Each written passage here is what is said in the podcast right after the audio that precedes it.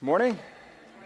If you have a Bible, you can turn to Judges chapter 4. We're going to look at Judges 4 as we continue our series on the book of Judges this summer. Um, as, uh, as we are going to keep watching the account of the Israelite nation spiral further and further and further downward in sin um, as they continue to do evil in the sight of God, turn away from God, and then God allows another nation to conquer them and oppress them, and then they cry out, and God rescues them through a judge that he raises up. And uh, we're going to look at Judges 4 today, um, which is unique in the, in the book of Judges because it is the only place where we see a female judge here deliver Israel. Um, there's also some you know, graphic, startling content in here. You know, if you're watching this on TV, it might come up with a message beforehand saying, you know, some of this content might not be suitable for uh, younger viewers, but uh, there's a little bit of violence in here. So just to prepare you for that. But I mean, you know, you know, some of us kind of wonder, you know, why does God work through this kind of ugliness and brutality sometimes? And I'm not totally sure, but if nothing else, maybe He wants to get your attention. Maybe he wants to get your attention. So let's listen to God's word as we read from Judges 4, just to set the stage. Um, Israel has turned away from God after they've been rescued through um, the last judge, and God has allowed them to be conquered by the king of Canaan, whose name, name is Jabin. And uh, it says that he has a general named Sisera.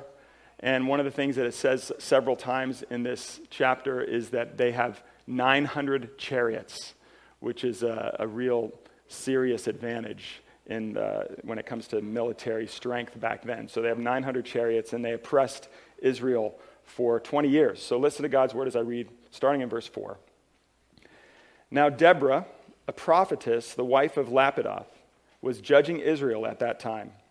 She used to sit under the palm of Deborah between Ramah and Bethel in the hill country of Ephraim. And the people of Israel came up to her for judgment she sent and summoned Barak, the son of Abinoam, from Kadesh Naphtali, and said to him, Has not the Lord, the God of Israel, commanded you? Go, gather your men at Mount Tabor, taking 10,000 from the people of Naphtali and, and the people of Zebulun. And I will draw out Sisera, the general, general of Jabin's army, to meet you by the river Kishon with his chariots and his troops, and I will give him into your hand. Barak said to her, if you will go with me, I will go, but if you will not go with me, I will not go. And she said, I will surely go with you. Nevertheless, the road on which you are going will not lead to your glory, for the Lord will sell Sisera into the hand of a woman. Then Deborah arose and went with Barak to Kadesh. And Barak called out Zebulun and Naphtali to Kadesh. And 10,000 men went up to, at his heels, and Deborah went up with him. Now, Heber the Kenite had separated from the Kenites, the descendants of Hobab, the father in law of Moses, and had pitched his tent as far away as the oak in Zaanannim, which is near Kadesh. And then we're going to skip down to verse 14, but Sisera comes out against Israel with his chariots and his army. And in verse 14 it says this And Deborah said to Barak, Up, for this is the day in which the Lord has given Sisera into your hand. Does not the Lord go out before you? So Barak went down from Mount Tabor with 10,000 men following him. And the Lord routed Sisera and all his chariots and all his army before Barak by the edge of the sword. And Sisera got down from his chariot and fled away on foot. And Barak pursued the chariots and the army to Harosheth Hagoyim. And all the army of Sisera fell by the edge of the sword. Not a man was left. But Sisera fled away on foot to the tent of Jael, the wife of Heber the Kenite for there was peace between Jabin the king of Hazor and the house of Heber the Kenite. And Jael came out to meet Sisera and said to him, Turn aside, my lord. Turn aside to me. Do not be afraid. So he turned aside to her into the tent, and she covered him with a rug. And he said to her, Please give me a little water to drink, for I'm thirsty. So she opened a skin of milk and gave him a drink and covered him. And he said to her, Stand at the opening of the tent, and if any man comes and asks you, Is anyone here? Say no. But Jael, the wife of Heber, took a tent peg and took a hammer in her hand. Then she went softly to him and drove the peg into his temple until it went down into the ground while he was lying fast asleep from weariness. So he died. And behold, as Barak was pursuing Sisera, Jael went out to meet him and said to him, Come, and I will show you the man whom you are seeking. So he went into her tent, and there lay Sisera dead, and the tent peg in his temple. This is God's word. Let's pray. Father, we pray that you would help us as we think about your word here, as we think about this account of Deborah and, and Barak and Sisera and Jael. Father, we pray that you would open it up to us, that your spirit would work in our hearts and our minds. Help us to hear what you want to say about yourself to us. And we pray all this in Jesus' name. Amen. Well, there are um, the, the stories that I find really inspirational are those stories where the people defy all odds, you know, to triumph, to have victory, or to, or to, over, you know, they overcome these great odds to do something incredible. I was watching a, a video of this girl who was, um, it's like six years ago, I guess. She was, uh, she was breaking all sorts of records at her school. She, was, uh, she participated in track and field in, in her, in her high school. And uh, she was like the best pole vaulter her school had ever seen. She was, uh, she was, you know, really like breaking all sorts of records and, and was doing all these amazing things on the pole vault. The interesting thing about her is that she was blind. She was blind. Can you imagine being a blind pole vaulter? I mean, uh, the odds are stacked against you. I mean, you, for, for any, any event in track and field, you would think you would need to be able to see to pole vault. When you're running for a long, you know, for a long distance with a long, you know, I don't know, 10, 12 foot pole, maybe longer, I'm not sure. Um, trying to go in a straight line, making sure you put the pole down at the right time. And she was able to do all of that, even though she was blind. It was, it was an amazing story, an amazing story. Um, I think that we all love a good against the odds story, a defiance of the odds story, because it gives us some joy in the midst of a world where we can feel like the odds are unbeatable sometimes for us. Um, the odds are, sorry to tell us all, but remind us all, but the odds are that, that we all won't achieve all of our dreams. that, that the odds are against us. Um, the odds are against us when it comes to hoping to live a life that is pain free, that is, that is conflict free, that is free of challenges and difficulties. Um, the odds are that we will experience loss and we will experience pain. We will experience discouragement. Some of us are facing challenges right now where the odds are, are totally against us. I know, uh, you know, if, if you are here and you either have received a diagnosis from a doctor or somebody that you know, some family member or somebody that you love has received a diagnosis, you know, maybe it's cancer, something like that. Often, whether it's, you know, from the doctor or when you go on the internet, you always find out what the odds are for the time you have left. Um, some of us are facing difficulties in our marriages where we feel like the odds are against us. And in the midst of a world where it feels like the odds are, are you know, stacked against us or maybe even unbeatable, what this chapter, I think, reminds us of is that we have a God who loves to beat the odds. He loves to go against the odds. Because what I see in here is, is I see three people that God uses and works through to defy odds. I see God defying the odds through Deborah, through Jael, and through Barak. And that's what I want to look at this morning is each of these three people and how they defy the odds, how they go against the odds, how God works in and through them, and what that teaches us about God. Um, so first, I want to you know, draw your attention to Deborah. As I mentioned before, she is the only female judge in the entire book of Judges. Um, and that alone, you know, is going against the odds. Um, I, I, probably don't have to remind a lot of you that, uh, that in that day, it was a very, very male dominated culture and society where women were sometimes even looked at as property, but at the very least, they were not listened to or paid attention to. And yet, here we have a woman who is leading the nation.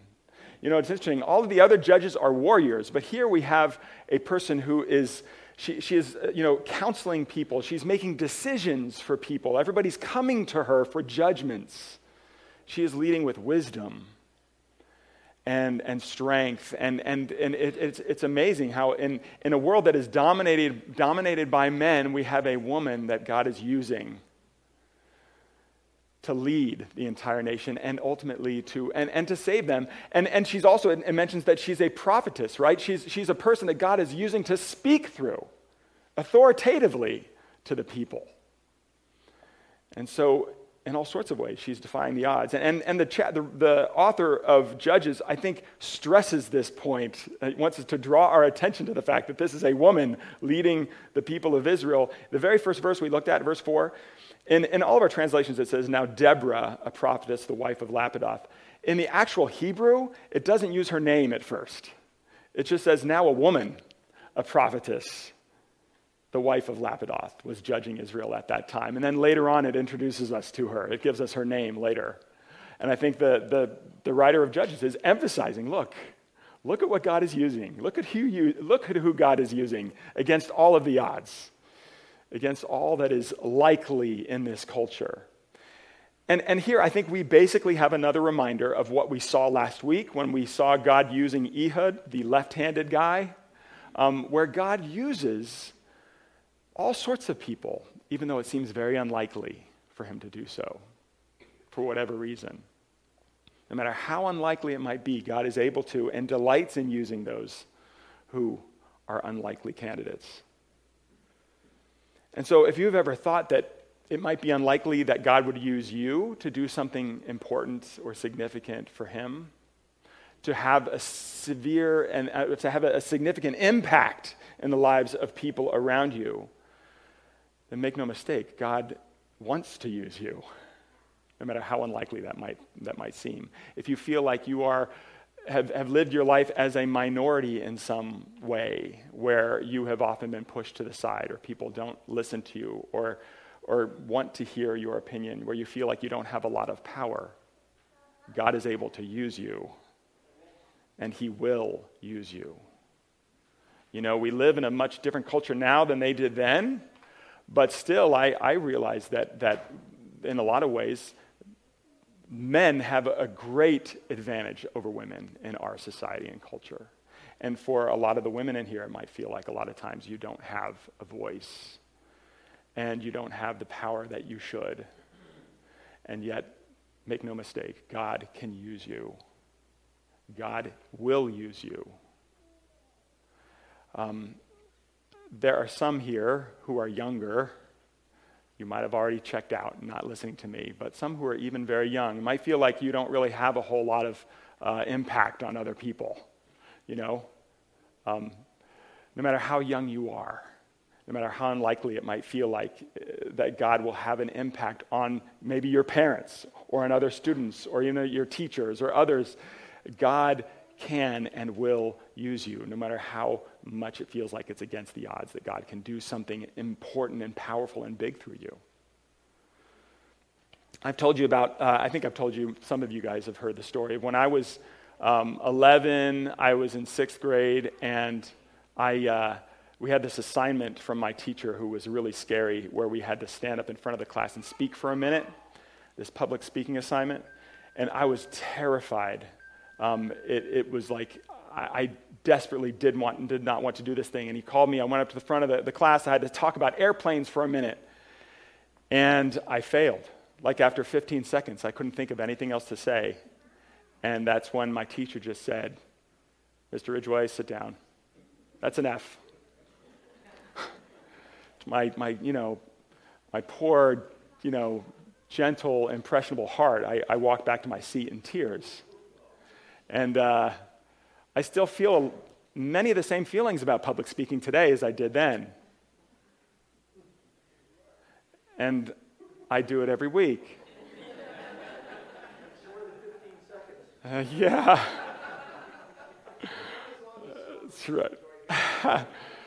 so, no matter how unlikely it is that God can use a person, He absolutely can and loves to. All right? So I think that's one thing that Deborah shows us about who God uses. He uses the unlikely. Secondly, we have Jael. I want you to focus on Jael. Jael has moved with her husband to he, husband Heber from the south of Israel to the north. It's interesting. So we don't hear about Jael until verse 17. Um, and then back in verse 11, we have this kind of verse that comes out of nowhere where it just starts talking about Heber the Kenite. Why on earth are we hearing about Heber the Kenite in verse 11, where it says, Now Heber the Kenite had separated from the Kenites, the descendants of Hobab, the father in law of Moses, and had pitched his tent as far away as the oak of Zaanannim, which is near Kadesh. So we have this story that's happening with Deborah and Barak and Sisera and the, the army of Israel. And then out of the blue, we just have this random detail about this guy named Heber who moves from the south to the north. See, the Kenites were a people who lived in the south of Israel. All of the action in this story is happening in the north, okay? And so um, there's this just random, you know, fact where Heber moves from the south to the north. We don't know why he separates from his clan, from his tribe. You know, we don't know why he leaves the Kenites and goes north, but he does. Maybe it's, a, maybe it's a conflict he has with others. Maybe he just has this dream of living in the north. I have no idea. None of us do. But he randomly moves up there. And then we find out that his wife's name is Jael. And, uh, and, and then as the story progresses, we see how Jael, you know, well, Heber, first of all, has this, you know, peaceful relationship with Jabin, but little does Jabin realize that, that Jael seems to have some sympathy with the Israelites. And in the end, God uses Jael to kill the leader of the Canaanite army. Um, it's clear that God wants this to happen, that God uses her to do this. Because earlier, you know, we say we have Deborah's prophecy saying that, you know, when she's talking to Barak, she's like, Barak, she says, you know, God, you're not going to get the glory.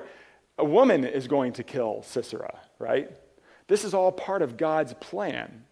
And the thing that I want to point out here is that Jael's not just some random person that Sisera happens to stumble into, you know, but actually God is, is orchestrating the events here as we look at this chapter, this verse that seems very random in verse 11 is really just pointing out what God is doing. Like Heber doesn't even realize that God is, is moving him up north for a reason, so that God can use his wife. But I think what, uh, this is an example of how God is orchestrating all the details the small, the big, the seemingly inconsequential to work out what he wants to happen, to work out something that is for the good of his people the defeat of their enemy. And, and simply, this is, this is what I want to point out that there is a lot that happens in life where we are tempted to look at it and say, God couldn't possibly use this. This is very unlikely that God could use this. The odds are stacked against the fact that God might use this. Maybe it's because it's so small and, and, and random that, that uh, you know, I think it's inconsequential. Or maybe it's because it's really hard and painful. Uh, maybe it's because it's really frustrating and inconvenient. I, why is it that every time I'm having a really busy, stressful day and everything, you know, I, have got too much to do, more than I can, than I can, you know, feel like I'm able to do, and things aren't going really smoothly. And then it's that day that I get in my car and I turn my key and it doesn't do anything. Why is it that day that my car chooses not to work? Why couldn't it be a day when I have tons of time? You know, why is it that sort of day that as I'm, you know, getting ready to go somewhere and do something that needs to be done, we have a kid hit another kid with a stick and he's got like a giant welt on the side of his head and we have to be like, oh, we got to take him to the emergency room. You know, why is it that that always happens? Does that happen to you too? Or am I just the only one? And it, it feels like, you know, it seems very unlikely to me that God can use those things, that God is using those things for my good.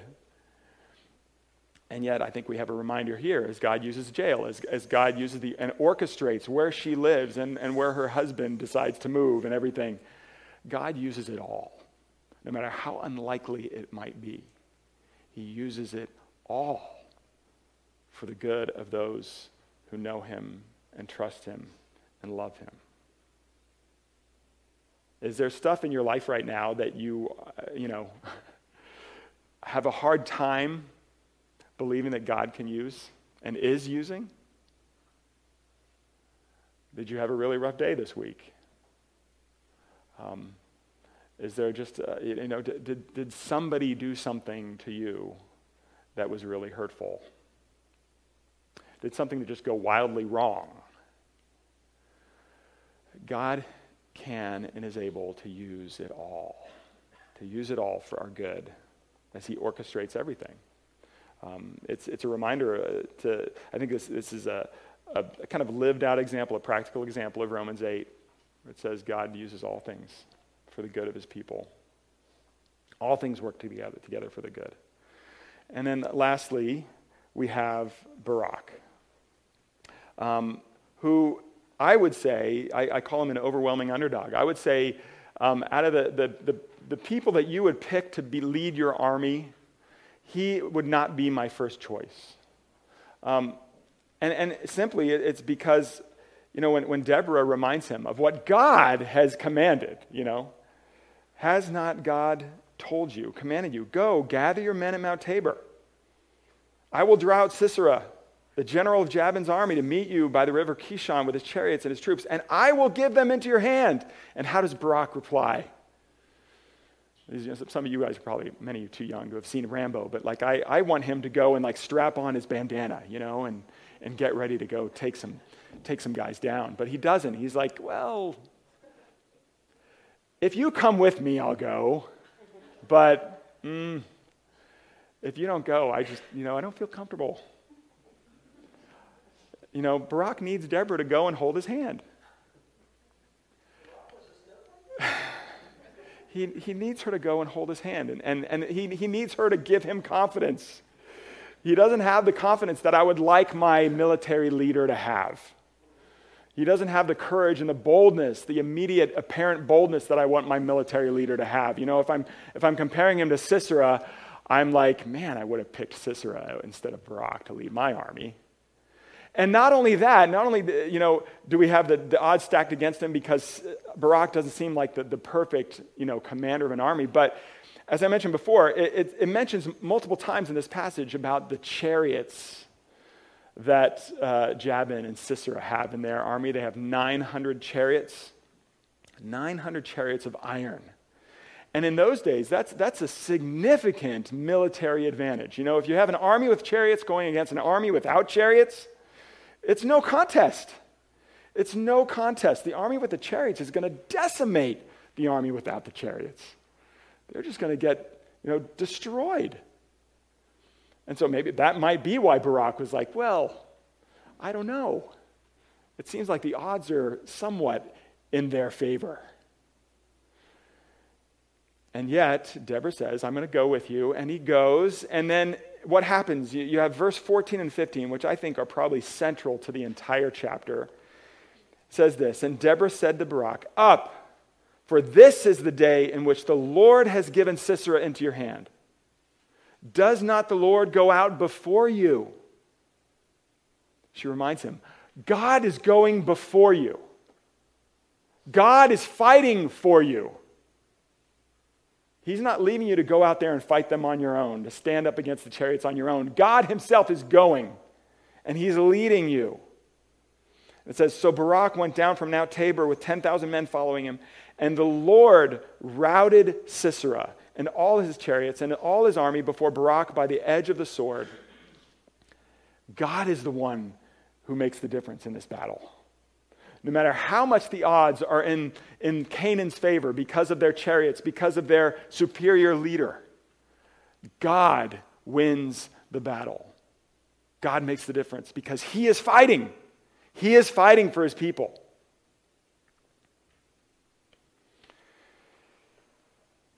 This is the thing. Uh, this is what we need. We need God to fight for us. We need God to fight for us. I, I, mentioned at the beginning, it feels like a lot of life is, is, you know, the odds are stacked against us. If we try to fight on our own, we can't win. But we have a God who fights for his people. We have a God who fights for us to win for us. We have a God who has entered into our world as a man, Jesus Christ, 2,000 years ago, who came into our world to fight every day, to fight, to be obedient, to live a life of perfection, of love. And then he allowed himself to be hung on a cross, and he fought sacrificing himself so that we might be forgiven. See, this is the issue. Out of all of the things that we need to fight against in our lives, the thing that, that we, that the greatest enemy that any of us will fight, that all of us must fight, is the fight of our sin and our self centeredness. And in that fight, we are completely overmatched. We cannot win if we try to fight against our own sin and its consequences of guilt and shame. We cannot win. The odds are unbeatable. But God fights for us. That is the whole point of Jesus' life. He's fought as he's lived and died and risen and triumphed over death and sin and guilt and shame and the power of our self centeredness. He's triumphed over it if we want to live a life of, of fullness, of wholeness, of joy, the only way to do it is to count on God to fight for us rather than to try to fight for ourselves. As we think about the things in our lives where we are fighting, you know, the, the, the relationships that are broken, the things that are happening in our, in our work world that feel overwhelming or very discouraging and difficult, as we think about fighting, as we think about fighting against, against the odds, dealing with problems that people that we love are facing, and it seems like it's insurmountable. The only way that we can actually engage with those things and, and, and trust that we are going to be okay is to count on God to fight for us in the midst of all of that stuff to pray to Him, to trust in Him, to rest in what He will do rather than in what we do. Stories that defy the odds are often inspirational, as I mentioned at the beginning, right? We love a good story that defies the odds.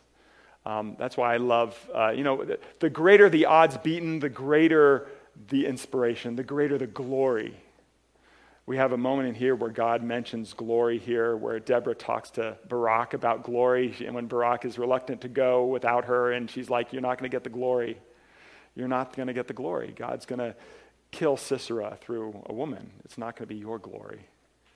Um, I think one of the things that, that this passage reminds us of is, is ultimately it, it leaves us in a place where we are forced to recognize that it's it's not about any of us receiving the glory, but it's about God. It's about His greatness, His power, His strength. As, as I said, the, the, the glory is always greater when the, the odds that are overcome are greater. There are a lot of great movies, great stories that are about underdogs triumphing against all of the odds. You know, you have the, the, the movie Miracle, I mean, you guys have seen that movie about the 1980 American hockey team that defeats the Soviet Union against all the odds. And the, at the end of the movie, you're just like, yes. Or you have, uh, I don't know if you've seen the movie The Rookie, about, uh, based on a true story about the 35 year old guy in Texas who ends up, he's a teacher, and he ends up trying out and actually making it to the major leagues against all the odds. Um, for those of you guys who don't love sports movies, you know, there's always Kung Fu Panda. the, uh, the overweight and clumsy panda, who against all of the odds becomes the savior of the Valley of Peace. You know, the greater the odds overcome, the greater the glory. Um, when we think about the odds that we face because of our sin, as I said before, they are insurmountable. We cannot deal with our sin and what we deserve. We cannot overcome it. The, the odds stacked against us are completely insurmountable, greater than any you could ever imagine. And yet, God sent his son to overcome those odds for us we have this really striking and brutal moment in here where Jael takes that tent peg and a hammer and drives it through Sisera's head. I, I know some of you guys, maybe you're not familiar with the story. I heard some, you know, gasps in here.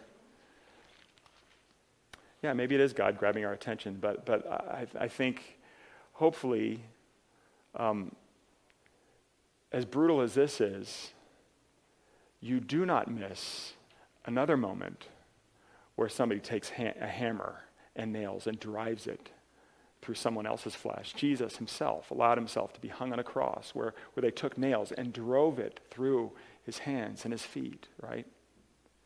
And it is through that act, that event, that the odds were ultimately moved in our favor. Our sin is erased and taken care of and forgiven. And we are set free. It was finished on the cross. And so that should lead us to, to, to, to trust in Jesus, to rest in Him, and to cry, Glory to Him. So let's do that. Let's continue to worship Him this morning. Let's pray together. Father, we pray that you would help us um, today as we think about what you have done here.